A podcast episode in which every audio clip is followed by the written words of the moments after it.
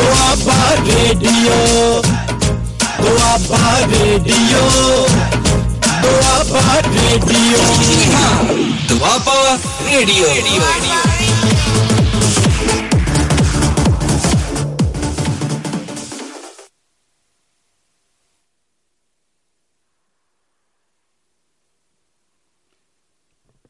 ਸਤਿ ਸ੍ਰੀ ਅਕਾਲ, ਆਦਾਬ, ਨਮਸਕਾਰ ਦੋਸਤੋ, ਸਤਿ ਸ੍ਰੀ ਅਕਾਲ, ਆਦਾਬ, ਨਮਸਕਾਰ ਦੋਸਤੋ। ਮੈਂ ਤੁਹਾਡਾ ਆਪਣਾ ਸਰਬਜੀਤ ਚਾਹਲ ਲੈ ਕੇ ਹਾਜ਼ਰ ਹਾਂ ਪ੍ਰੋਗਰਾਮ ਖਬਰਸਾਰ ਰੋਜ਼ ਦੀ ਤਰ੍ਹਾਂ। ਸੋ ਦੋ ਦਿਨ ਦੀ ਛੁੱਟੀ ਤੋਂ ਬਾਅਦ ਥੋੜਾ ਜਿਹਾ ਜਿਵੇਂ ਕਿ ਚਿਤ ਕੀਤਾ। ਸਾਡਾ ਸਿਸਟਮ ਵੀ ਕਹਿੰਦਾ ਕਿ ਤੁਸੀਂ ਭਾਈ ਦੋ ਦਿਨ ਦੀ ਛੁੱਟੀ ਕੀਤੀ ਆ। ਤੇ ਹੁਣ ਮੈਂ ਤੁਹਾਨੂੰ ਥੋੜਾ ਜਿਹਾ ਪਰੇਸ਼ਾਨ ਕਰਨਾ, ਸੋ ਸਿਸਟਮ ਥੋੜਾ ਜਿਹਾ ਪਰੇਸ਼ਾਨ ਕਰ ਰਿਹਾ ਸੀਗਾ ਨੈਟਵਰਕ 'ਚ ਪ੍ਰੋਬਲਮ ਆ ਰਹੀ ਸੀ ਕੁਝ ਇਸ ਕਰਕੇ ਥੋੜਾ ਜਿਹਾ ਪ੍ਰੋਗਰਾਮ ਜਿਹੜਾ ਸਾਡਾ, ਉਹ ਥੋੜਾ ਜਿਹਾ ਲੇਟ ਹੈ। ਤੇ ਸੋ ਸੋਚਿਆ ਇਹ ਕਿ ਹਾਜ਼ਰੀ ਬਹੁਤ ਜ਼ਰੂਰੀ ਹੈ ਕਿਉਂਕਿ ਲੱਗਣੀ ਚਾਹੀਦੀ ਆ। ਇਸ ਕਰਕੇ ਮੈਂ ਤੁਹਾਡੀ ਖidmat ਦੇ ਵਿੱਚ, ਤੁਹਾਡੀ ਕਚਹਿਰੀ ਦੇ ਵਿੱਚ ਸ਼ਾਮਲ ਹੋ ਗਿਆ। ਸੋ ਪ੍ਰੋਗਰਾਮ ਲੈ ਕੇ ਹਾਜ਼ਰ ਹਾਂ ਜੀ। ਖਬਰਸਾਰ ਸੋ ਕਈ ਕਾਰਨਾਂ ਕਰਕੇ ਚਲੋ, ਇਸ ਚੀਜ਼ ਦੀ ਸਾਡੇ ਕੋਲ ਮਾਫੀ ਮੰਗਣੀ ਪੈਣੀ ਆ ਕਿ ਮੈਂ ਥੋੜਾ ਜਿਹਾ ਪ੍ਰੋਗਰਾਮ ਲੇਟ ਸ਼ੁਰੂ ਕਰ ਰਿਹਾ। ਸੋ, ਮੇਰੇ ਨਾਲ ਪ੍ਰੋਗਰਾਮ ਦੇ ਵਿੱਚ ਸ਼ਾਮਲ ਰਹਿਣਗੇ ਜੀ। ਇਹ ਸਾਡੇ ਬਹੁਤ ਹੀ ਜਾਣੇ ਪਛਾਣੇ ਵੈਸ਼ਨੋ ਸ਼ਰਮਾ ਜੀ, ਜੋ ਅਕਸਰ ਮੇਰੇ ਨਾਲ ਇਸ ਪ੍ਰੋਗਰਾਮ ਦੇ ਵਿੱਚ ਹਾਜ਼ਰ ਹੁੰਦੇ ਨੇ। ਸੋ, ਵੈਸ਼ਨੋ ਸ਼ਰਮਾ ਜੀ, ਤੁਹਾਡਾ ਬਹੁਤ ਬਹੁਤ ਸਵਾਗਤ ਹੈ। ਕਿ ਤੁਸੀਂ ਇਹ ਮੌਕੇ ਦੇ ਉੱਪਰ ਤੁਸੀਂ ਸਾਥ ਦਿੰਦੇ ਹੋ। ਸੋ ਸਭ ਤੋਂ ਪਹਿਲਾਂ ਤੇ ਆਪਣੀ ਸਰੋਤਿਆਂ ਦੇ ਨਾਲ ਤੁਸੀਂ ਹਾਜ਼ਰੀ ਯਕੀਨੀ ਕਰੋ। ਸੋ ਜੀ ਆਇਆਂ ਨੂੰ ਵੈਸ਼ਨੋ ਸ਼ਰਮਾ ਜੀ। ਬਹੁਤ ਬਹੁਤ ਧੰਨਵਾਦ। ਅਸੀਂ ਤਾਂ ਤੁਹਾਡੇ ਅੰਗ ਸੰਗ ਰਹਿੰਦੇ ਆ ਕੋਈ ਇਦਾਂ ਦੀ ਗੱਲ ਨਹੀਂ ਹੈ। ਨਹੀਂ ਨਹੀਂ ਇਸ ਗੱਲੋਂ ਥੋੜੀ ਸੌਰੀ ਮੰਗਦੇ ਆ ਕਿ ਸਿਸਟਮ ਕਰਕੇ ਥੋੜਾ ਸੀ ਲੇਟ ਆਪ ਦੀ ਕਚਹਿਰੀ ਹਾਜ਼ਰ ਹੋ ਰਹੇ ਹਾਂ। ਤੇ ਉਮੀਦ ਹੈ ਕਿ ਸਰੋਤੇ ਇਸ ਨੂੰ ਇਗਨੋਰ ਕਰਨਗੇ। ਜੀ ਜੀ ਜੀ। ਆਂਦਾ ਕਿ ਇਹ ਕਮੀਆਂ ਪੂਰੀਆਂ ਕਰਨ ਦੀ ਕੋਸ਼ਿਸ਼ ਕਰਾਂਗੇ ਪਰ ਨੈਟਵਰਕ ਅੱਗੇ ਸਹੀ ਕੋਈ ਗੱਲ ਹਾਂ ਉਹਦੇ ਵਿੱਚ ਫਿਰ ਸਾਡਾ ਕੁਝ ਜ਼ੋਰ ਨਹੀਂ ਸੀਗਾ ਜੀ।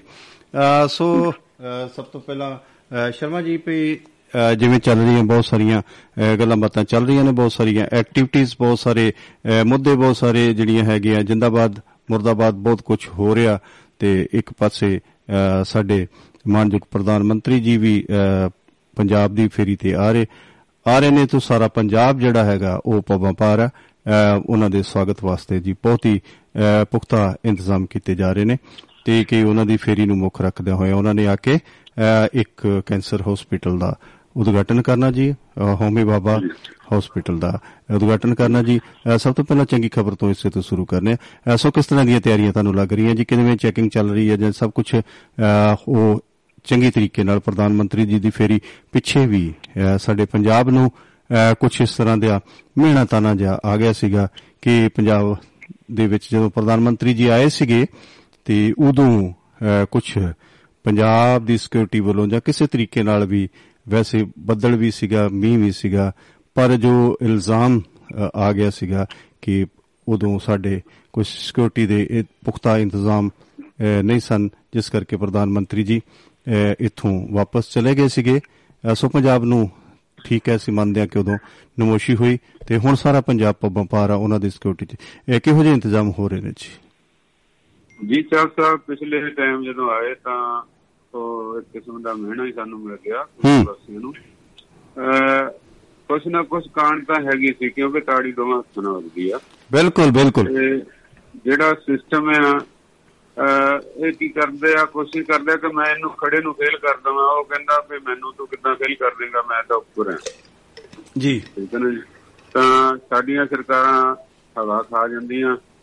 ਤਾਂ ਉਹ ਆਪਣਾ ਵਿਰੋਧ ਜਿਹੜਾ ਆ ਆਪਣੇ ਆਕਾ ਦਾ ਜਿਹੜਾ ਹੁਕਮ ਹੈ ਉਹਨੂੰ ਮੰਨਦੀਆਂ ਮੰਨਦੀਆਂ ਵਿਰੋਧ ਕਰ ਲੈਂਦੀਆਂ ਨੁਕਸਾਨ ਉਹਨਾਂ ਦਾ ਪਰਸਨਲ ਹੁੰਦਾ ਜਿਹੜੇ ਆਕਾ ਉਹ ਤਾਂ ਬੈਠੇ ਰਹਿ ਜਾਂਦੇ ਆ।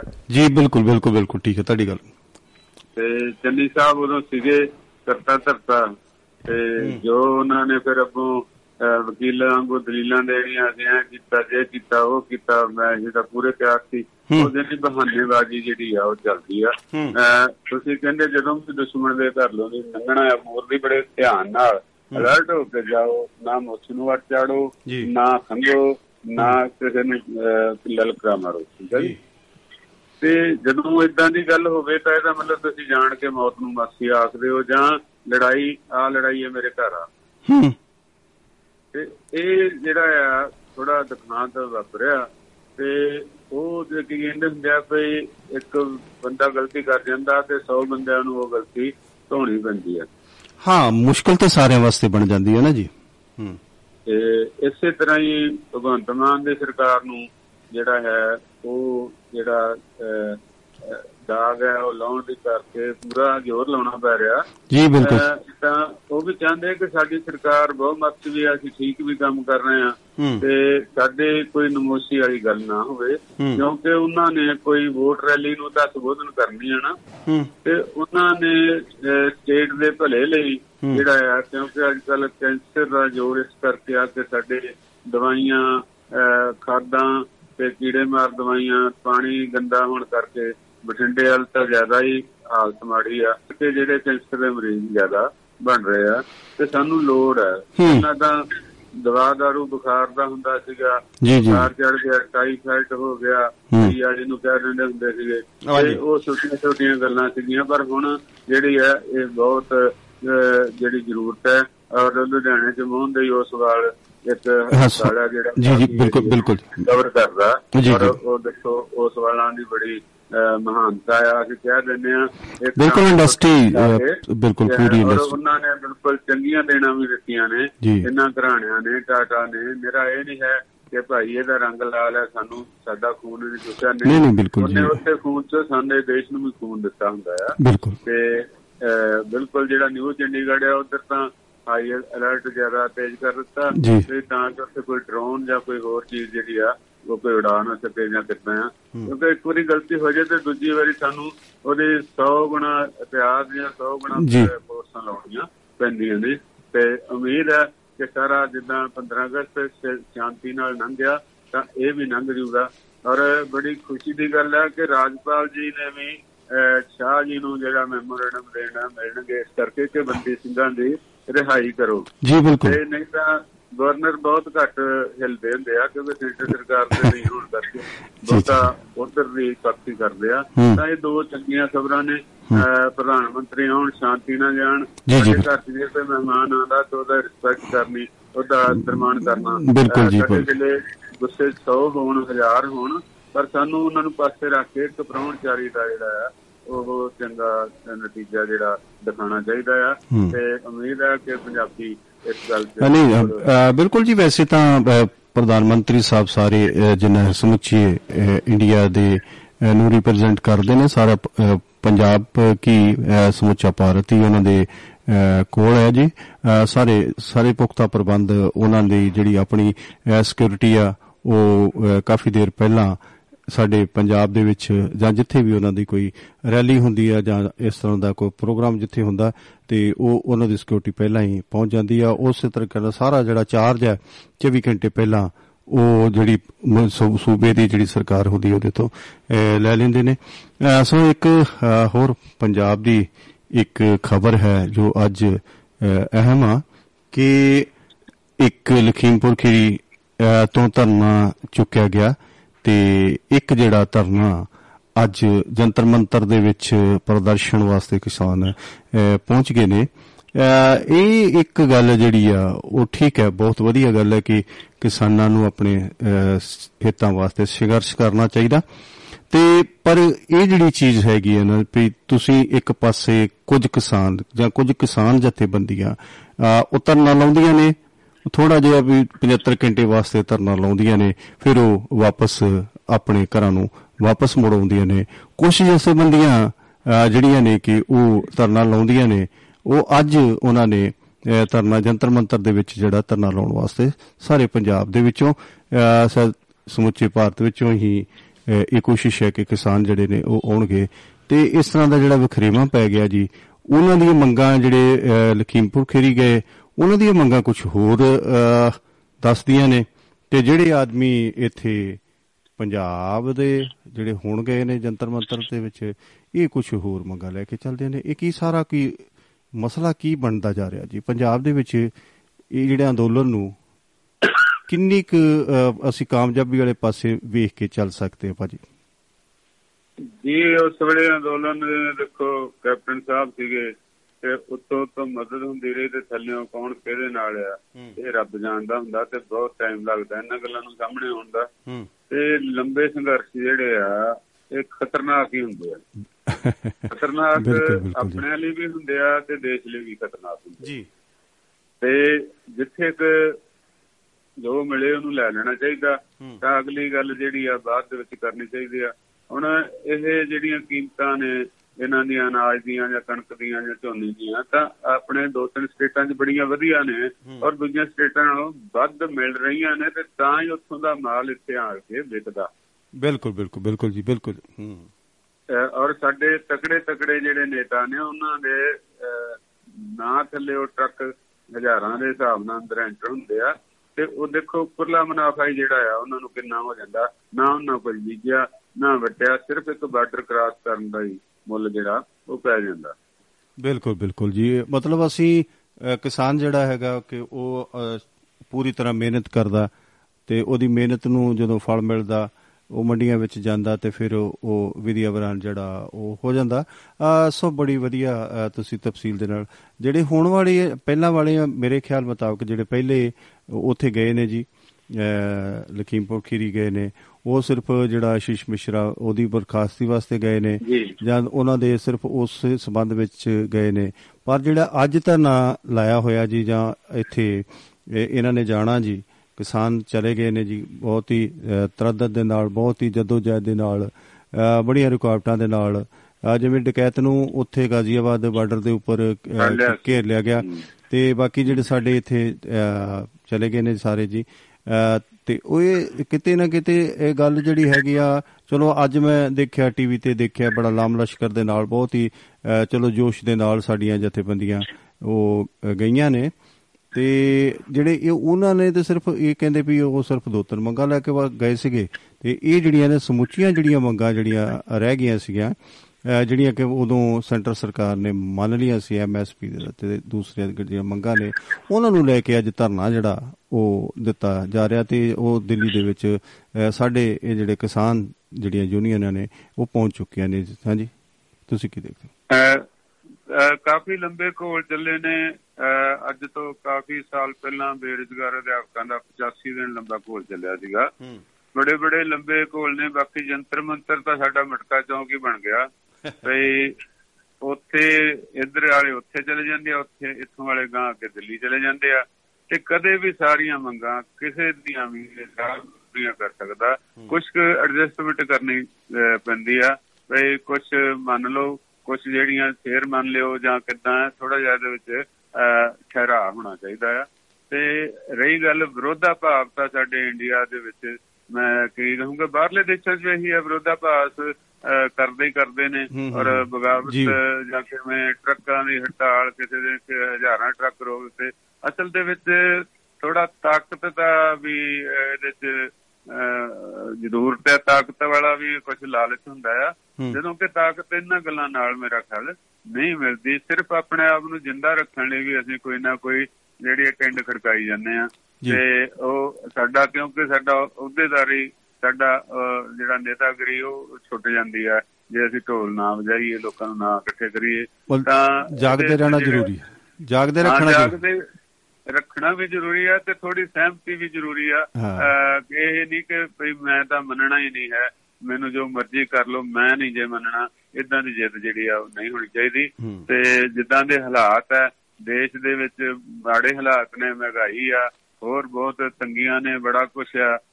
ਲੂਟਪਾਟ ਹੋ ਰਹੀ ਆ ਕਈ ਕੁਝ ਹੋ ਰਿਹਾ ਤੇ ਇਸ ਕਰਕੇ ਥੋੜਾ ਜਿਹਾ ਸਾਨੂੰ ਵੀ ਥੋੜਾ ਇਹਦੇ ਚ ਜੇ ਅਸੀਂ ਸ਼ਾਂਤੀ ਰੱਖੀ ਆ ਵੱਡੇ ਮੋਰਚੇ 'ਚ ਕਿਸਾਨ ਮੋਰਚੇ 'ਚ ਵੀ ਕਿਸੇ ਹੱਤਿਆ ਨਹੀਂ ਕੀਤੀ ਕੁਝ ਨਹੀਂ ਕੀਤਾ ਉਹ ਨਹੀਂ ਹੂੰ। ਕੀਤਾ ਤੇ ਸਾਨੂੰ ਥੋੜਾ ਜਿਹਾ ਸਿਆਣੇ ਵੀ ਬਣਦੀ ਲੋੜ ਹੈ ਹਰ। ਚੀਜ਼ ਦਾ ਇਲਾਜ ਡੰਡਾ ਨਹੀਂ ਹੁੰਦਾ। ਕਈ ਥਾਂ ਤੇ ਸਾਨੂੰ ਜਿਹੜਾ ਹੈ ਸਹਿਮਤ ਹੋਣਾ ਪੈਂਦਾ ਹੈ ਨਰਮਾਈ। ਹਾਂ ਸਮਝੌਤੇ ਜਿਹੜੇ ਕਰਨੇ ਚਾਹੀਦੇ ਆ।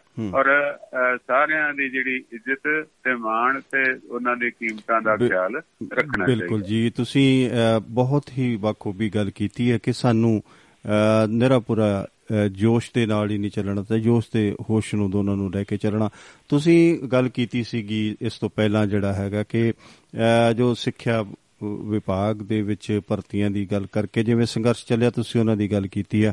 ਕਿਤੇ ਨਾ ਕਿਤੇ ਅ, ਅੱਜ ਅ, ਉਹਨਾਂ ਨੂੰ ਬੂਰ ਪੈਂਦਾ ਲੱਗਿਆ ਹੈ ਕਿ ਜਿਵੇਂ ਅੱਜ ਤੋਂ ਜਿਹੜੇ 4161 ਜਿਹੜੇ ਸਿੱਖਿਆ ਅ, ਵਿਭਾਗ ਦੇ ਵਿੱਚ ਉਹਨਾਂ ਦੀਆਂ ਅ, ਨਿਯੁਕਤੀਆਂ ਜਿਹੜੀਆਂ ਨੇ ਅੱਜ ਤੋਂ ਉਹਦੀ ਪ੍ਰਕਿਰਿਆ ਜਿਹੜੀ ਹੈ ਅ, ਸ਼ੁਰੂ ਹੋ ਗਈ। ਜੀ। ਹਾਂ ਵਧੀਆ ਗੱਲ ਹੈ ਕਿਉਂਕਿ ਜੇ ਸਰਕਾਰਾਂ ਆਪਣੇ ਉਹਦੇ ਤੇ ਕਰਾਰ ਦੇ ਉੱਤੇ ਪੂਰੀਆਂ ਉਤਰਨਗੀਆਂ ਤਾਂ ਲੋਕਾਂ ਨੂੰ ਵੀ ਮਾਣ ਹੋਊਗਾ ਤੇ ਸਰਕਾਰਾਂ ਨੂੰ ਵੀ ਆਪਣੇ ਆਪ ਤੇ ਮਾਣ ਹੋਊਗਾ ਅਸੀਂ ਜੋ ਕਹਿੰਦੇ ਆ ਕਰਦੇ ਆ ਠੀਕ ਹੈ ਨਾ? ਅਸੀਂ ਬੋਲਦੇ ਆ ਤੇ ਕਰਦੇ ਨਹੀਂ ਵਾਲਾ ਜਿਹੜਾ ਸਮਾਂ ਬਹੁਤ ਲੰਘ ਗਿਆ ਤੇ ਇਹ ਜੁਮਲੇਬਾਜ਼ੀ ਵਾਲੇ ਲੋਕ ਗੱਲਾਂ ਤੋਂ ਲੋਕ ਅੱਕ ਚੁੱਕੇ ਨੇ ਤੇ ਰੁਜ਼ਗਾਰ ਮਿਲੂਗਾ ਉਹ ਉਹਨਾਂ ਦੇ ਨਾਲ ਠੱਠ ਜੀ ਵੀ ਸ਼ਾਂਤ ਰਹਿਣਗੇ ਉਹਨਾਂ ਦੇ ਬਜ਼ੁਰਗ ਵੀ ਸ਼ਾਂਤ ਰਹਿਣਗੇ ਤਾਂ ਮੇਰਾ ਖਿਆਲ ਹੈ ਉਹ ਇਨਸਾਨ ਆਪੇ ਹੀ ਸ਼ਾਂਤੀ ਵੱਲ ਨੂੰ ਜਾਊਗਾ। ਇਹ ਜ਼ਰੂਰੀ ਆ ਔਰ ਉਹਦੇ ਵਿੱਚ ਕੋਰਟ ਦੇ ਵਿੱਚ ਵੀ ਜਿਹੜੇ ਆ ਐਸਸੀ ਰਿਜ਼ਰਵੇਸ਼ਨ ਨੂੰ ਜਿਹੜੀ ਆ ਉਹ ਨਾਲ ਮਾਨਤਾ ਦੇ ਕੇ ਉਹਨਾਂ ਦੀ ਹਾਂ। ਅਪਾਇੰਟਮੈਂਟਾਂ ਦਿੱਤੀਆਂ। ਬੜਾ ਵੱਡਾ ਕਦਮ ਹੈ ਜੇ ਉਹਨਾਂ ਨੇ ਭਗਤ ਸਿੰਘ ਦੇ ਨਾਲ ਭੀਮ ਰਾਓ ਅੰਬੇਦਕਰ ਸਾਹਿਬ ਦੀ ਫੋਟੋ ਲਾਈ ਤਾਂ ਉਹਨਾਂ ਨੇ ਬਕਾਇਦਾ ਇਹਨਾਂ ਨੂੰ ਮਾਣ ਵੀ ਦਿੱਤਾ ਆ। ਇਹ ਗੱਲ ਬੜੀ ਡੂੰਘੀ ਤੇ ਸੋਚਣ ਵਾਲੀ ਆ। ਬਾਕੀ ਕੀ ਕਹਿੰਦੇ ਹੁੰਦੇ ਆ ਆਪਣੀਆਂ ਅੱਗੇ ਥਾਲੀ ਕਰੀ ਜਾਣੀ ਜਾਂ ਮੈਨੂੰ ਆ ਚਾਹੀਦਾ ਆ ਚਾਹੀਦਾ ਇਹ ਗੱਲ ਤੋਂ ਥੋੜਾ ਉਹ ਸੋਚਣਾ ਚਾਹੀਦਾ ਕਿ ਜੋ ਮਿਲਿਆ। ਬੜੀ ਮਹਾਨਤਾ ਹੈ ਔਰ ਸਾਡੀ ਇਹ ਜਿੱਤ ਹੈ ਉਹਨਾਂ ਭਾਈਚਾਰੇ ਦੀ ਵੀ ਜਿੱਤ ਹੈ ਕਿ ਉਹਨਾਂ ਨੂੰ ਇਹ ਮੌਕਾ ਜਿਹੜਾ ਅੱਗੇ ਆਉਣ ਦਾ ਮਿਲੂਗਾ। ਤੇ ਵਧੀਆ ਗੱਲ ਹੈ ਚੰਗੇ ਕਦਮ ਨੇ ਜੀ ਬੜੀ ਦੇਰ ਦੀ ਅ, ਰੁਕੀ ਹੋਈ ਸੀਗੀ ਕਿ ਬੜਾ ਰੌਲਾ ਇਹ ਪੈ ਰਿਹਾ ਸੀਗਾ ਕਿ ਪੰਜਾਬ ਦੇ ਜਿਹੜੇ ਸੰਬੰਧਤ ਪੰਜਾਬ ਨਾਲ ਸੰਬੰਧਤ ਜਿਹੜੇ ਕੇਸ ਸੀਗੇ ਹਾਈ ਪ੍ਰੋਫਾਈਲ ਕੇਸ ਸੀਗੇ ਉਹ ਕਿਤੇ ਨਾ ਕਿਤੇ ਲਟਕਦੇ ਨਜ਼ਰ ਆ ਰਹੇ ਸੀਗੇ ਕਿਉਂਕਿ ਐਡਵੋਕੇਟ ਜਨਰਲ ਅ, ਦੇ ਕੋਲ ਪੂਰਾ ਆਪਣਾ ਅਮਲਾ ਫਾਇਦਾ ਨਹੀਂ ਸੀ। ਅ, ਹੁਣ ਚਲੋ ਇਹ 146 ਜਿਹੜੇ ਆ ਉਹ ਲਾ ਆਫੀਸਰ ਜਿਹੜੇ ਭਗ- ਭਰਤੀ ਕਰਤੇ ਤੇ ਹੁਣ ਹੋਰ ਜਿਹੜਾ ਹੈਗਾ ਉਹ ਮਤਲਬ ਸੁਖਾਲਾ ਅ, ਹੋ ਜਾਵੇਗਾ ਕੰਮ।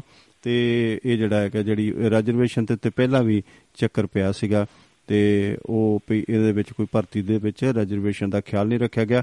ਚਲੋ ਅੱਜ ਇੱਕ ਨਵੀਂ ਅਮੈਂਡਮੈਂਟ ਹੋ ਗਈ ਆ ਤੇ ਇਹਦੇ ਵਿੱਚ ਉਹ ਵੀ ਲੋਕ ਆ- ਸ਼ਾਮਲ ਹੋ ਚੁੱਕੇ ਨੇ। ਸੋ ਦੇਖਿਆ ਜਾਵੇ ਤੇ ਜਿਵੇਂ ਤੁਸੀਂ ਆਪਾਂ ਦੇਖ ਰਹੇ ਹਾਂ ਕਿ ਇਸ ਸਮੇਂ ਕਿਤੇ ਸੋਕੇ ਤੇ ਕਿਤੇ ਡੋਬੇ ਵਾਲਾ ਹਿਸਾਬ ਕਿਤਾਬ ਜਿਹੜਾ ਉਹ ਚੱਲ ਰਿਹਾ ਜੀ। ਮੌਸਮ ਇਸ ਤਰ੍ਹਾਂ ਚੱਲ ਰਿਹਾ ਹੈ ਕਿ ਹੁਣ ਸਾਡੇ ਅਹ, ਕਿਤੇ ਤਾਂ ਅਸੀਂ ਖਤਰੇ ਦੇ ਵਿੱਚ ਬੈਠੇ ਹੋਏ ਆ ਤੇ ਕਿਤੇ ਇਹ ਖਤਰਾ ਹੈ ਕਿ ਜ਼ਮੀਨ ਅਹ, ਸੁੱਕਦੀ ਤੇ ਭੁੱਜਦੀ ਨਜ਼ਰ ਆ ਰਹੀ ਆ। ਅਹ, ਜਿਵੇਂ ਹਿਮਾਚਲ ਦੇ ਵਿੱਚ ਵੀ ਜੇ ਦੇਖਿਆ ਜਾਵੇ ਤੇ ਬੱਦਲ ਵੀ ਫਟ ਫਟੇ ਨੇ ਅਹ, 26 ਮੌਤਾਂ ਵੀ ਹੋ ਗਈਆਂ ਅਹ, ਤੇ ਹੋਰ ਕਈ ਜਿਹੜੇ ਸੂਬੇ ਜਿਹੜੇ ਪਹਾੜੀ ਏਰੀਏ ਸੀਗੇ ਉਹਦੇ ਵਿੱਚ ਵੀ ਬਹੁਤ ਸਾਰੀਆਂ ਜਿਹੜੀਆਂ ਹੈਗਾ ਮੁਸ਼ਕਲਾਂ ਆ ਰਹੀਆਂ ਨੇ। ਉਧਰ ਡੈਮਾਂ ਦੇ ਵਿੱਚ ਵੀ ਪਾਣੀ ਜਿਹੜਾ ਉਹ ਭਰਿਆ ਤੇ ਸਾਰਾ ਕੁਝ ਉਹਨੂੰ ਰੈੱਡ ਅਲਰਟ ਕੀਤਾ ਜਾ ਰਿਹਾ। ਤੁਸੀਂ ਇਹਦੇ ਬਾਰੇ ਤਫਸੀਲ ਥੋੜੀ ਜੀ ਦੱਸੋ ਜੀ। ਜੀ ਤਕਰੀਬਨ ਸਾਰੇ ਡੈਮ ਜਿਹੜੇ ਆ ਉਹ ਚੋਟੀਆਂ ਦੇ ਪੈਰਾਂ 'ਚ ਬਣਾਏ ਗਏ ਆ। ਅੱਛਾ ਜੀ। ਜਿੱਥੇ ਜਾ ਕੇ ਚੋਟੀਆਂ ਖਤਮ ਹੁੰਦੀਆਂ ਤੇ ਉਹਨਾਂ ਤੋਂ ਪਹਿਲਾਂ ਉਹਨਾਂ ਪਹਾੜਾਂ ਦੀ ਰੋਕ ਦੇ ਨਾਲ ਹੀ ਉਹ ਡੈਮ ਬਣਿਆ ਤੇ ਪਾਣੀ ਕਿਉਂਕਿ ਹਮੇਸ਼ਾ ਟਾਪ ਤੋਂ ਥੱਲੇ ਨੂੰ ਆਉਣਾ ਹੁੰਦਾ। ਤੇ ਮੈਦਾਨੀ ਦਾ ਇਲਾਕੇ 'ਚ ਮਤਲਬ ਹੀ ਕੋਈ ਨਹੀਂ ਹੁੰਦਾ ਕਿਉਂਕਿ ਪਾਣੀ ਰੋਕਣ ਲਈ ਉਹ ਕੋਈ ਮਿੱਟੀ ਦਾ ਬੰਨ ਤਾਂ ਚਾਹੀਦਾ ਨਹੀਂ ਹੈ। ਪੱਥਰ ਦੇ ਬੰਨ ਹੀ ਜਿਹੜੇ ਆ ਉਹੀ ਜਿਹੜੇ ਆ ਰੋਕਦੇ ਆ। ਇਸੇ ਤਰ੍ਹਾਂ ਹੀ ਸਾਡੀ ਜਿਹੜੀ ਸਤਲੁਜ ਵਾਲਾ ਹੈਗਾ ਡੈਮ ਹੈ ਭਾ- ਭਾਖੜਾ ਡੈਮ ਉਹ ਵੀ ਪਹਾੜੀਆਂ ਦੇ ਉਦੋਂ ਬਾਅਦ ਸਾਡਾ ਨੰਗਲ ਸ਼ੁਰੂ ਹੋ ਜਾਂਦਾ ਆ ਤੇ ਪੰਜਾਬ ਸ਼ੁਰੂ ਹੋ ਜਾਂਦਾ ਤੇ ਉੱਥੇ ਕਰਕੇ ਬਣਾਇਆ ਗਿਆ ਪੌਂਗ ਡੈਮ ਵੀ ਉੱਥੇ ਆ ਤਰਵਾੜਾ ਡੈਮ ਵੀ ਉੱਥੇ ਆ ਲਾਸਟ ਤੇ। ਕਿਉਂਕਿ ਉਸੇ ਹੀ ਮਟੀਰੀਅਲ ਦੇ ਨਾਲ ਉਹਨੂੰ ਪਕਿਆਈ ਵੀ ਮਿਲਣੀ ਹੁੰਦੀ ਆ ਤੇ ਉਹਦੇ ਨਾਲ ਉਹ ਯੂਜ਼ਲੈਸ ਵੀ ਹੁੰਦੀ ਆ ਏਰੀਆ ਤੇ ਉਹਨੂੰ ਹੀ ਵਰਤੋਂ 'ਚ ਲਿਆਉਣਾ ਹੁੰਦਾ। ਤੇ ਜੀ। ਡੈਮ ਦੇ ਵਿੱਚ ਪਾਣੀ ਦਾ ਪੱਧਰ ਹੁਣ ਜਦੋਂ ਪਹਾੜਾਂ ਦੇ ਵਿੱਚ ਮੀਂਹ ਜ਼ਿਆਦਾ ਪਏ ਆ ਔਰ ਸਾਡੇ ਪੰਜਾਬ ਦੇ ਵਿੱਚ ਸਿਰਫ ਮੁਕਤਸਰ ਨੂੰ ਹੀ ਨਵਾ ਦਿੱਤਾ ਗਿਆ ਪਹਿਲਾਂ ਜਲ ਥਲ ਕਰਕੇ ਉਦੋਂ ਬਾਅਦ ਮੈਨੂੰ ਲੱਗਦਾ ਸਾਰਾ ਪੰਜਾਬ ਜਿਵੇਂ ਆ ਤਰਾ ਰਿਹਾ ਔਰ ਗਰਮੀ ਬੜੀ ਆ। ਕੋਈ ਬਹੁਤਾ ਹਵਾ ਵੀ ਜਿਹੜੀ ਖੁਸ਼ਕ ਚੱਲਣ ਲੱਗੀ ਆ ਪੱਛਮ ਟਾਈਪ ਪੂਰਾ ਜਿਹੜਾ ਆ ਦੱਖਣ ਦਾ ਘੱਟ ਘਾਟ ਹੋ ਗਿਆ। ਔਰ ਰੋਜ਼ ਮੌਸਮ ਭਾਗ ਕਹਿ ਦਿੰਦਾ ਵੀ ਬਹੁਤ ਹਾਈ ਅਲਰਟ ਬਹੁਤ ਮੀਂਹ ਪੈਣਾ ਬਹੁਤ ਪੈਣਾ। ਪਰ ਉਹ ਠੰਡੂ ਰਾਮ ਵਾਂਗੂ ਕਿਤੇ ਕਿਤੇ ਛਿੱਟੇ ਪੈਣਗੇ ਵਾਲਾ ਕੰਮ ਹੋ ਜਾਂਦਾ ਤੇ ਕਈ ਵਾਰੀ ਇਹ ਵੀ ਸਮਝ ਲੈਂਦੇ ਆ ਕੋਈ ਗੱਲ ਨਹੀਂ ਇੱਧਰ ਨਹੀਂ ਉੱਧਰ ਪਿਆ ਹੋਣਾ ਉੱਧਰ ਨਹੀਂ ਉੱਧਰ ਹਿਮਾਚਲ 'ਚ ਤਾਂ ਮੌਤਾਂ ਵੀ ਹੋ ਗਈਆਂ ਕਾਫੀ।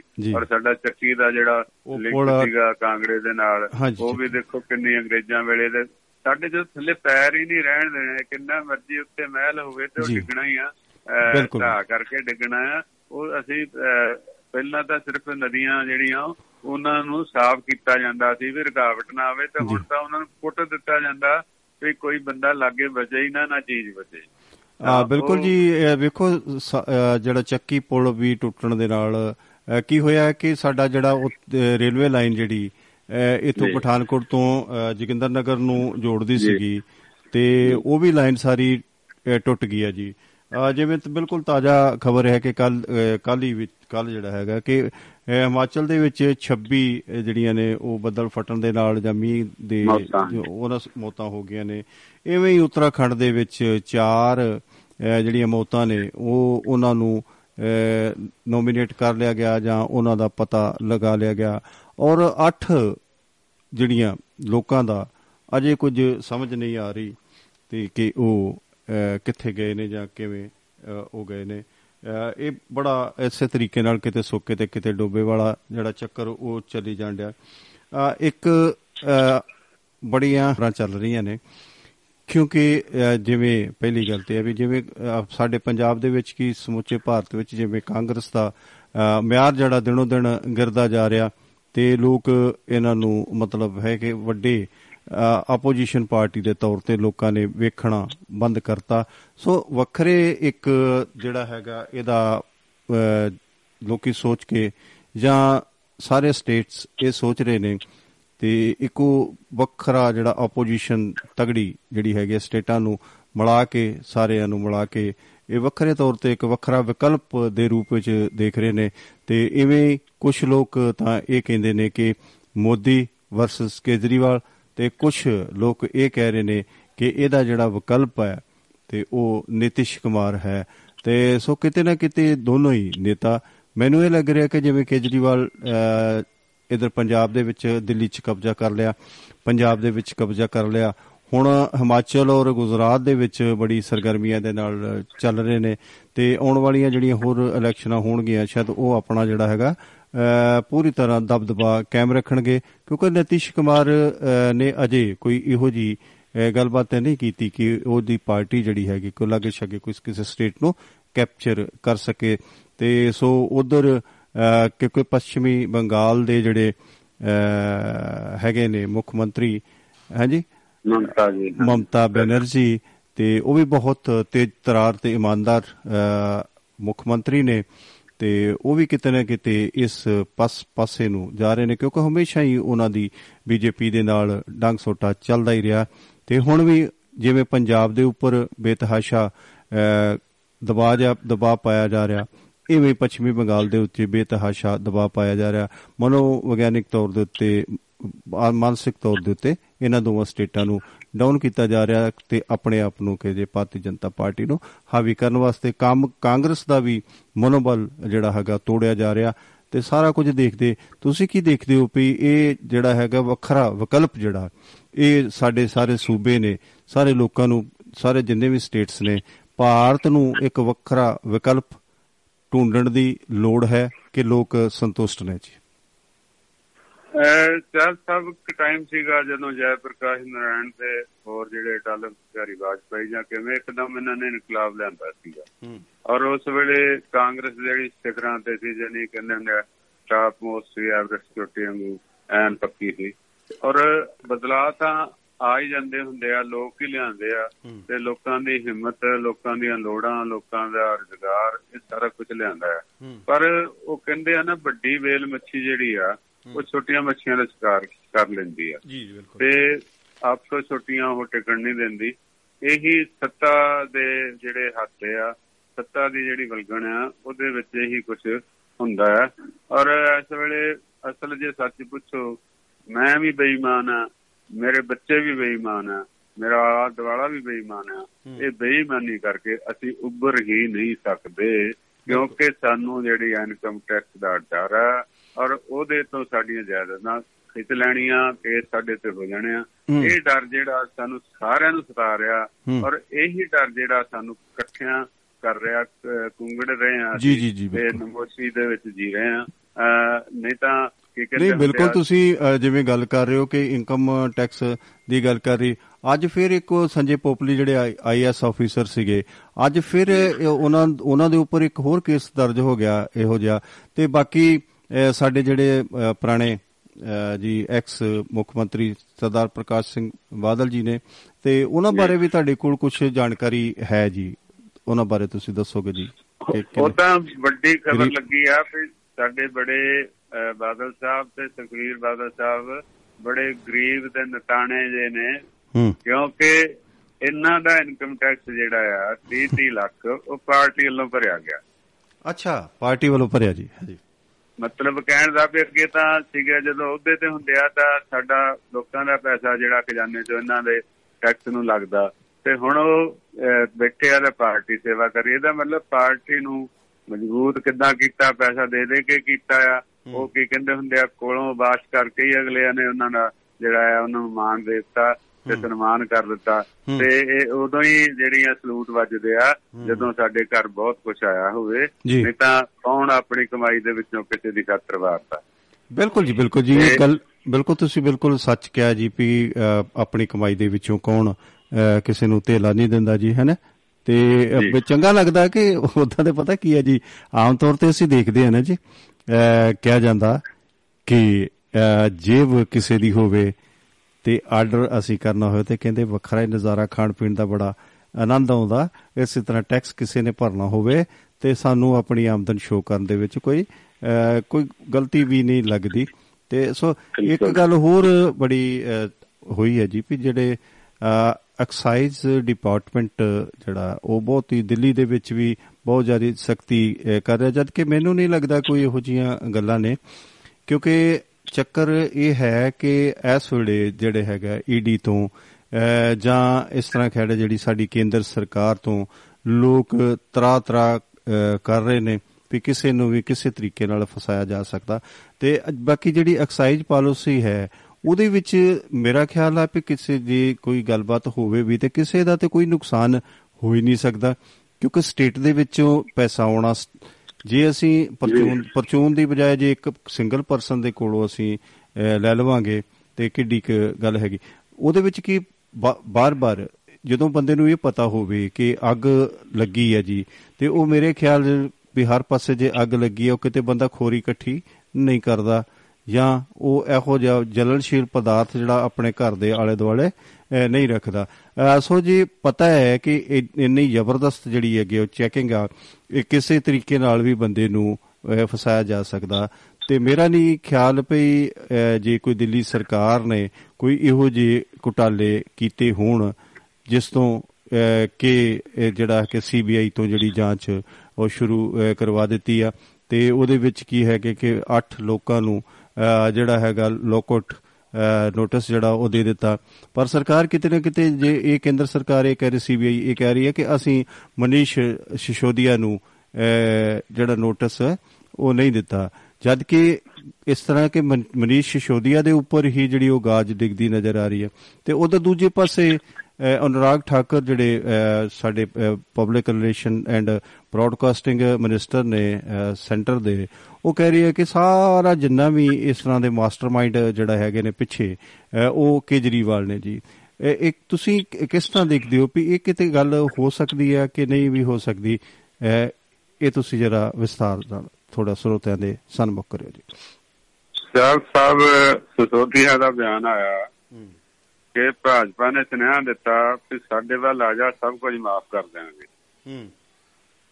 ਤਾਂ ਇੱਥੋਂ ਇਹ ਲੱਗਦਾ ਕਿ ਆਪਣਾ ਦਬਦਬਾ ਬਣਾਉਣ ਦੀ ਖਾਤਰ ਉਹਦੇ ਚੁੱਲਾ ਚੈੱਕ ਕਰ ਲਓ ਉਹਦਾ ਚਿਮਟਾ ਚੈੱਕ ਕਰ ਲਓ ਉਹਦਾ ਉਹ ਕਰ ਹੂੰ। ਤਾਂ ਮੈਨੂੰ ਨਹੀਂ ਲੱਗਦਾ ਕਿ ਕੇਜਰੀਵਾਲ ਹਰੀ ਛੋਟੀ ਮੋਟੀ ਲਾਲਾ ਦਿਮਾਗ ਆ ਗਲਤੀ ਕਰਨਗੇ ਤੇ ਆਪਣਾ ਜਿਹੜਾ ਤਖਤੇ ਤੌਸ ਆ ਉਹਨੂੰ ਹਿਲਾ ਕੇ ਬਹਿ ਜਾਣਗੇ।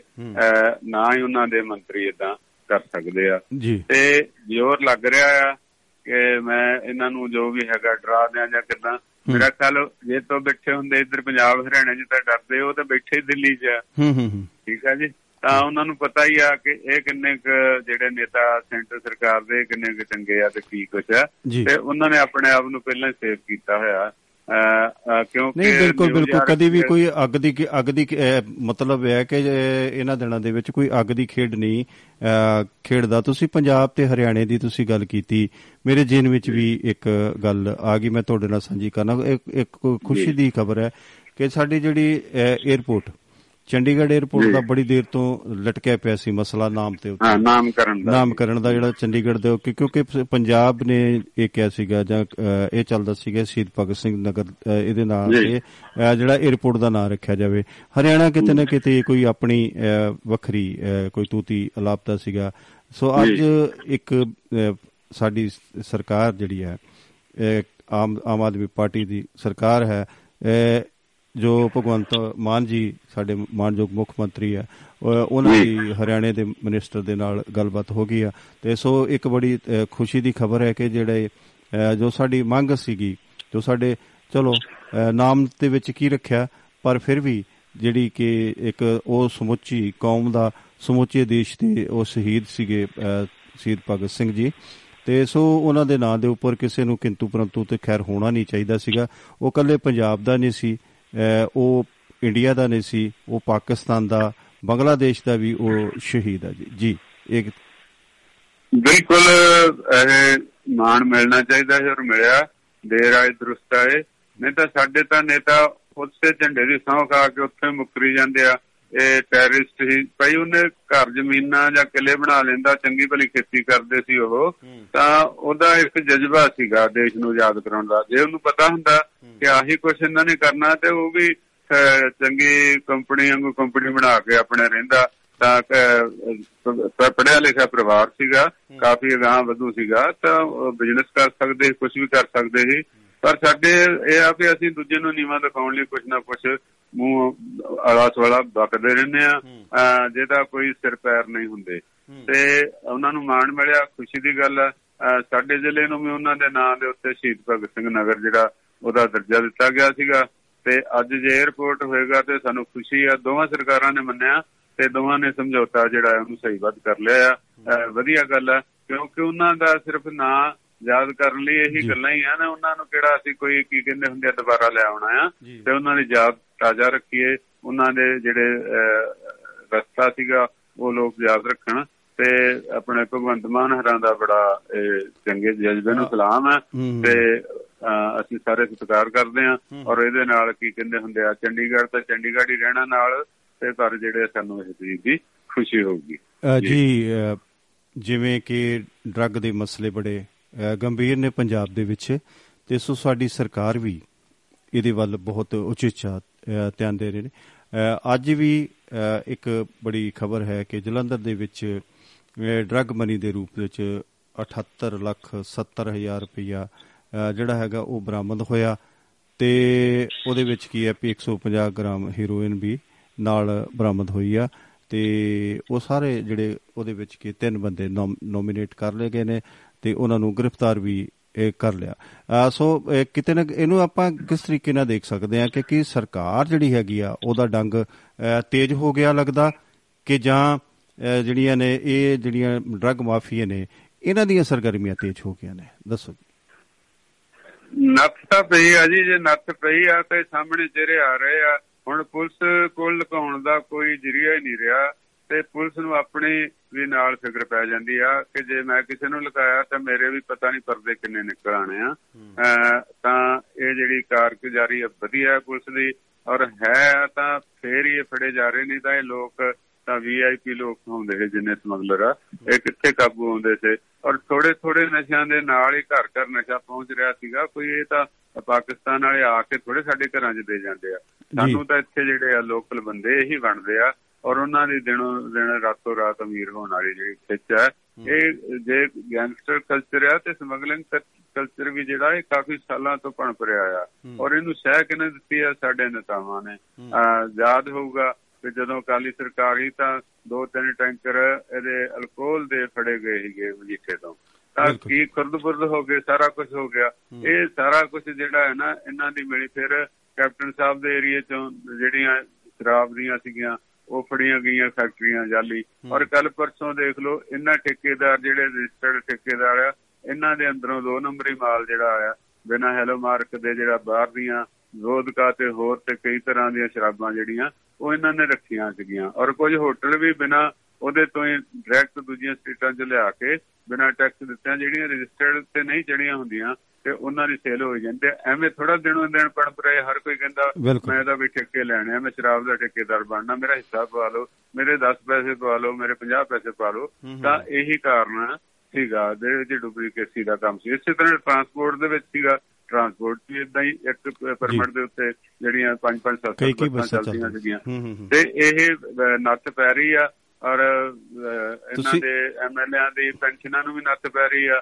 ਉਮੀਦ ਆ ਕਿ ਸਾਰੇ ਆਮ ਆਦਮੀ ਇਹ ਬੋਲਣ ਲੱਗਣਗੇ ਤੇ ਵਿਹਾਰ ਕਰਨ ਲੱਗਣਗੇ। ਤੁਸੀਂ ਬੱਸਾਂ ਦੀ ਗੱਲ ਕੀਤੀ ਹੈ ਤੇ ਮੈਨੂੰ ਬੱਸਾਂ ਦੀ ਗੱਲ ਚੇਤਾ ਆ ਗਿਆ ਕਿ ਕਿ ਜਿਹੜੀ ਸਾਡੀ ਕੇਂਦਰ ਸਰਕਾਰ ਆ ਉਹ ਦਿੱਲੀ ਸਰਕਾਰ ਦੇ ਵਿੱਚ ਟਰਾਂਸਪੋਰਟ ਵਿਭਾਗ ਦੇ ਵਿੱਚ ਜਿਹੜੀਆਂ ਬੱਸਾਂ ਖਰੀਦੀਆਂ ਨੇ ਉਹਨਾਂ ਦੀ ਵੀ ਸੀਬੀਆਈ ਨੂੰ ਇਨਕੁਆਰੀ ਸੌਂਪ ਦਿੱਤੀ ਆ। ਤੇ ਇਵੇਂ ਆ ਜਿਹੜਾ ਜਿਹੜਾ ਇਹ ਜਿਹੜੀ ਲੰਪੀ ਸਕਿਨ ਹੈ ਜੀ ਮੈਂ 2 ਮਿੰਟ ਦੇ ਵਿੱਚ ਮੈਂ ਥੋੜੀਆਂ ਨਿੱਕੇ ਨਿੱਕੇ ਖਬਰਾਂ ਜਿਹੜੀਆਂ ਨੂੰ। ਸ਼ਾਰਟ ਚ ਕਰਦੇ ਆ ਜੀ ਜੀ। ਅਹ ਅੱਠ ਸੂਬਿਆਂ 'ਚ ਇਹਦਾ ਜਿਹੜਾ ਪ੍ਰਕੋਪ ਆ ਉਹ ਫੈਲ ਚੁੱਕਿਆ ਜੀ ਤੇ ਸਭ ਤੋਂ ਜ਼ਿਆਦਾ ਜਿਹੜਾ ਪ੍ਰਭਾਵ ਆ ਇਹਦਾ ਪੰਜਾਬ ਵਿੱਚ ਹੀ ਦੇਖਿਆ ਗਿਆ ਜੀ ਜਿਵੇਂ ਪੰਜਾਬ ਦੇ ਵਿੱਚ ਜਿਹੜੇ ਹੈਗੇ 74000 ਤੇ 323 ਕੇਸ ਜਿਹੜੇ ਨੇ ਉਹ ਜਿਹੜੇ ਨੇ ਉਹ ਸਾਹਮਣੇ ਆਏ। ਨੇ ਤੇ 7300 ਜਿਹੜੀਆਂ ਨੇ ਜਾਨਵਰਾਂ ਦੀਆਂ ਜਿਹੜੀਆਂ ਦੁਧਾਰੂ ਪਸ਼ੂ ਜਾਂ ਕਿਸੇ ਤਰ੍ਹਾਂ ਵੀ ਉਹਨਾਂ ਦੀ ਮੌਤ ਹੋ ਗਈ ਐਵੇਂ। ਗੁਜਰਾਤ ਦੇ ਵਿੱਚ ਜਿਹੜੇ ਹੈਗੇ ਆ ਜੀ ਉਹ 69546 ਨੇ ਜੀ। ਤੇ ਇਵੇਂ ਜੇ ਅਸੀਂ ਕਰੀਏ ਰਾਜਸਥਾਨ ਦੀ ਜੇ ਆਪਾਂ ਗੱਲ ਕਰੀਏ ਤੇ 43962 ਕੇਸ ਜਿਹੜੇ ਨੇ ਉਹ ਰਾਜਸਥਾਨ ਵਿੱਚ ਆ ਗਏ ਨੇ। ਜੇ ਅਸੀਂ ਜੰਮੂ ਕਸ਼ਮੀਰ ਦੀ ਗੱਲ ਕਰੀਏ ਤੇ 6335 ਕੇਸ ਜਿਹੜੇ ਨੇ ਉਹ ਜੰਮੂ ਕਸ਼ਮੀਰ ਦੇ ਵਿੱਚ ਉਹ ਆ ਗਏ ਨੇ। ਤੇ ਜੇ ਅਸੀਂ ਉੱਤਰਾਖੰਡ ਦੀ ਗੱਲ ਕਰੀਏ ਤੇ ਉਹਦੇ ਵਿੱਚ 1300 ਕੇਸ ਜਿਹੜੇ ਨੇ ਉਹ ਆ ਗਏ ਜੇ। ਹਿਮਾਚਲ ਪ੍ਰਦੇਸ਼ ਦੀ ਮੈਂ ਗੱਲ ਕਰਾਂ ਤੇ 532 ਕੇਸ ਆ ਗਏ ਜੇ। ਅੰਡੋਮਾਨ ਨਿਕੋਬਾਰ ਦੀ ਜੇ ਗੱਲ ਕਰੀਏ ਤੇ ਉਹਦੇ ਵਿੱਚ ਵੀ ਸਾਡੇ 260 ਕੇਸ ਜਿਹੜੇ ਨੇ ਉਹ ਆ ਚੁੱਕੇ ਨੇ। ਤੇ ਸੋ ਇਸ ਬੜਾ ਲੰਬੇ ਜਿਹੜੀ ਹੈਗੀ ਆ ਇਹ ਲੜਾਈ ਲੜੀ ਜਾ ਰਹੀ ਆ। ਤੇ ਇਵੇਂ ਅਸੀਂ ਜੇ ਗੱਲ ਕਰੀਏ ਕਿ ਇਹ ਵੀ ਜਿਹੜੀਆਂ ਪੰਜਾਬ ਦੀ ਜਿਹੜੀ ਪੰਜਾਬ ਦੇ ਕੋਲੋਂ ਕਹਿੰਦੇ ਨੇ ਕਿ ਜਿਹੜੇ ਦੂਜੇ ਸਟੇਟਾਂ ਵਿੱਚੋਂ ਬਿਜਲੀ ਖਰੀਦਦੇ ਸੀਗੇ ਉਹਨਾਂ ਨੂੰ 1500 ਮੈਗਾਵਾਟ ਜਿਹੜੀ ਬਿਜਲੀ ਦੀ ਸਪਲਾਈ ਪੰਜਾਬ ਨੂੰ ਬੰਦ ਕਰ ਦਿੱਤੀ। ਪਰ ਇਹਦੇ ਵਿੱਚ ਕੀ ਹੈਗਾ ਕਿ ਇਹਨਾਂ ਨੇ ਪਤਾ ਤੱਕ ਨਹੀਂ ਲੱਗਣ ਦਿੱਤਾ ਤੇ ਆਪਣੇ ਜਿਹੜੇ ਥਰਮਲ ਪਲਾਂਟ ਸੀ ਉਹਨਾਂ ਦੀ ਕਪੈਸਿਟੀ ਚਲਾ ਕੇ ਤੇ ਇਹਨਾਂ ਨੇ ਜੀ ਸ਼ਰਮਾ ਜੀ ਉਹ- ਉਹਨੂੰ ਵਾਹ ਜੀ ਵਾਹ। ਉਹਨਾਂ ਨੇ ਪਾਵਰ ਸਪਲਾਈ ਜਿਹੜੀ ਆ ਬਿਲਕੁਲ ਨਿਰੰਤਰ ਰੱਖੀ ਹੈ ਜੀ। ਬੜੀ ਵੱਡੀ ਗੱਲ ਹੈਗੀ ਹੈ ਜੀ ਵੀ ਉਹਨਾਂ ਨੇ ਪਾਵਰ ਸਪਲਾਈ ਜਿਹੜੀ ਆ ਉਹਦੇ ਵਿੱਚ ਕੋਈ ਜੀ, ਨਹੀਂ ਨਹੀਂ ਪੈ ਦਿੱਤਾ ਜੀ। ਤੇ ਸੋ ਇਦਾਂ ਕਰਕੇ ਕਿ ਜਿਹੜੀ ਚੰਗੀਆਂ ਗੱਲਾਂ ਨੇ ਕਿ ਪੰਜਾਬ ਸਰਕਾਰ ਕੁਝ ਵਧੀਆ ਕਦਮ ਵੀ ਚੁੱਕ ਰਹੀ ਨੇ। ਤੇ ਇੱਕ ਹੈ ਕਿ ਸਾਡੇ ਜਿਹੜੇ ਮੁੱਖ ਜਿਹੜੇ ਚੀਫ ਜੁਡੀਸ਼ੀਅਲ ਸ੍ਰੀ ਵੀ ਐਨ ਰਮਨਾ ਉਹਨਾਂ ਨੇ ਇੱਕ ਬੜੀ ਕਮਾਲ ਦੀ ਗੱਲ ਕੀਤੀ ਆ। ਉਹਨਾਂ ਨੇ ਕਿਹਾ ਕਿ ਜਿਹੜੀ ਜਦੋਂ ਕਹਿੰਦੇ ਨੇ ਕਿ ਲੋਕਤੰਤਰ ਤੇ ਲੋਕ ਜਦੋਂ ਕਹਿੰਦੇ ਵੀ ਉਹ ਨਿਆਂਪਾਲਿਕਾ ਦੇ ਵਿੱਚ ਕਹਿੰਦੇ ਵੀ ਜਦੋਂ ਉਹਦੇ ਤੋਂ ਵਿਸ਼ਵਾਸ ਉੱਠ ਜਾਵੇ ਤੇ ਫਿਰ ਜਿਹੜਾ ਹੈ ਲੋਕਤੰਤਰ ਨੂੰ ਖਤਰਾ ਹੀ ਖਤਰਾ ਹੈ। ਚੀਫ। ਜਸਟਿਸ ਵੀ ਐਨ ਰਮਨਾ ਨੇ ਇਹਨਾਂ ਨੇ ਗੱਲ ਇਹ ਕੀਤੀ ਆ। ਤੇ ਇਹ ਜਿਹੜੀ ਗੱਲ ਹੈ ਕਿ ਬਹੁਤ ਹੀ ਅਹ, ਅਹਿਮ ਆ ਤੇ ਵਾਕਿਆ ਇਹ ਕੁਝ ਹੋ ਰਿਹਾ। ਅੱਜ ਕੱਲ ਜਿਹੜਾ ਸਾਰਾ ਕੁਝ ਇਹ ਹੋ ਰਿਹਾ। ਸੋ ਅੱਜ ਦਾ ਸਮਾਪਤੀ ਜਿਹੜੀ ਹੈ ਤੇ ਉਹ ਇੱਥੇ ਕਰਨੀ ਪੈਣੀ ਆ। ਤੇ ਜਿਹੜੀ ਹੈਗੇ ਕਿ ਕਾਂਗਰਸ ਵਾਲੇ ਜਿਹੜੇ ਨੇ ਉਹ ਗੈਰ ਕਾਨੂੰਨੀ ਮਾਈਨਿੰਗ ਤੇ ਹੋਰ ਵੀ ਧਾਂਦਲਿਆਂਬਾਜ਼ੀ ਨੇ ਉਹ ਰਾਜਪਾਲ- ਨਹੀਂ ਹੁਣ ਸਮਾਂ ਸਮਾਂ ਅਲਰਟ ਹੈ ਬਾਰਿਸ਼ ਦਾ ਅਲਰਟ ਹੈ। ਤੇ ਉਹ ਕਹਿੰਦੇ ਵੱਧ ਹੋ ਸਕਦੀ ਹੈ ਬਾਰਿਸ਼ ਤੇ ਇਹਦੇ ਲਈ ਆਪਾਂ ਨੂੰ ਸਾਰਿਆਂ ਨੂੰ ਸਾਵਧਾਨ ਸੋ ਅੱਜ ਦਾ ਪ੍ਰੋਗਰਾਮ ਇੱਥੇ ਹੀ ਸਮਾਪਤ ਕਰਨ ਦੀ ਇਜਾਜ਼ਤ ਮੰਗਦੇ ਹਾਂ ਜੀ। ਬਹੁਤ ਬਹੁਤ ਤੁਹਾਡਾ ਧੰਨਵਾਦ। ਸਰੋਤਿਆਂ ਦਾ ਵੀ ਜੋ ਹੁਣ ਤੱਕ ਜੁੜੇ ਰਹੇ ਨੇ। ਉਹਨਾਂ ਦਾ ਵੀ ਬਹੁਤ ਬਹੁਤ ਧੰਨਵਾਦ ਜੀ। ਸਤਿ ਸ੍ਰੀ ਅਕਾਲ। ਮਿਹਰਬਾਨੀ ਸਰ। ਦੁਆਬਾ ਰੇਡੀਓ।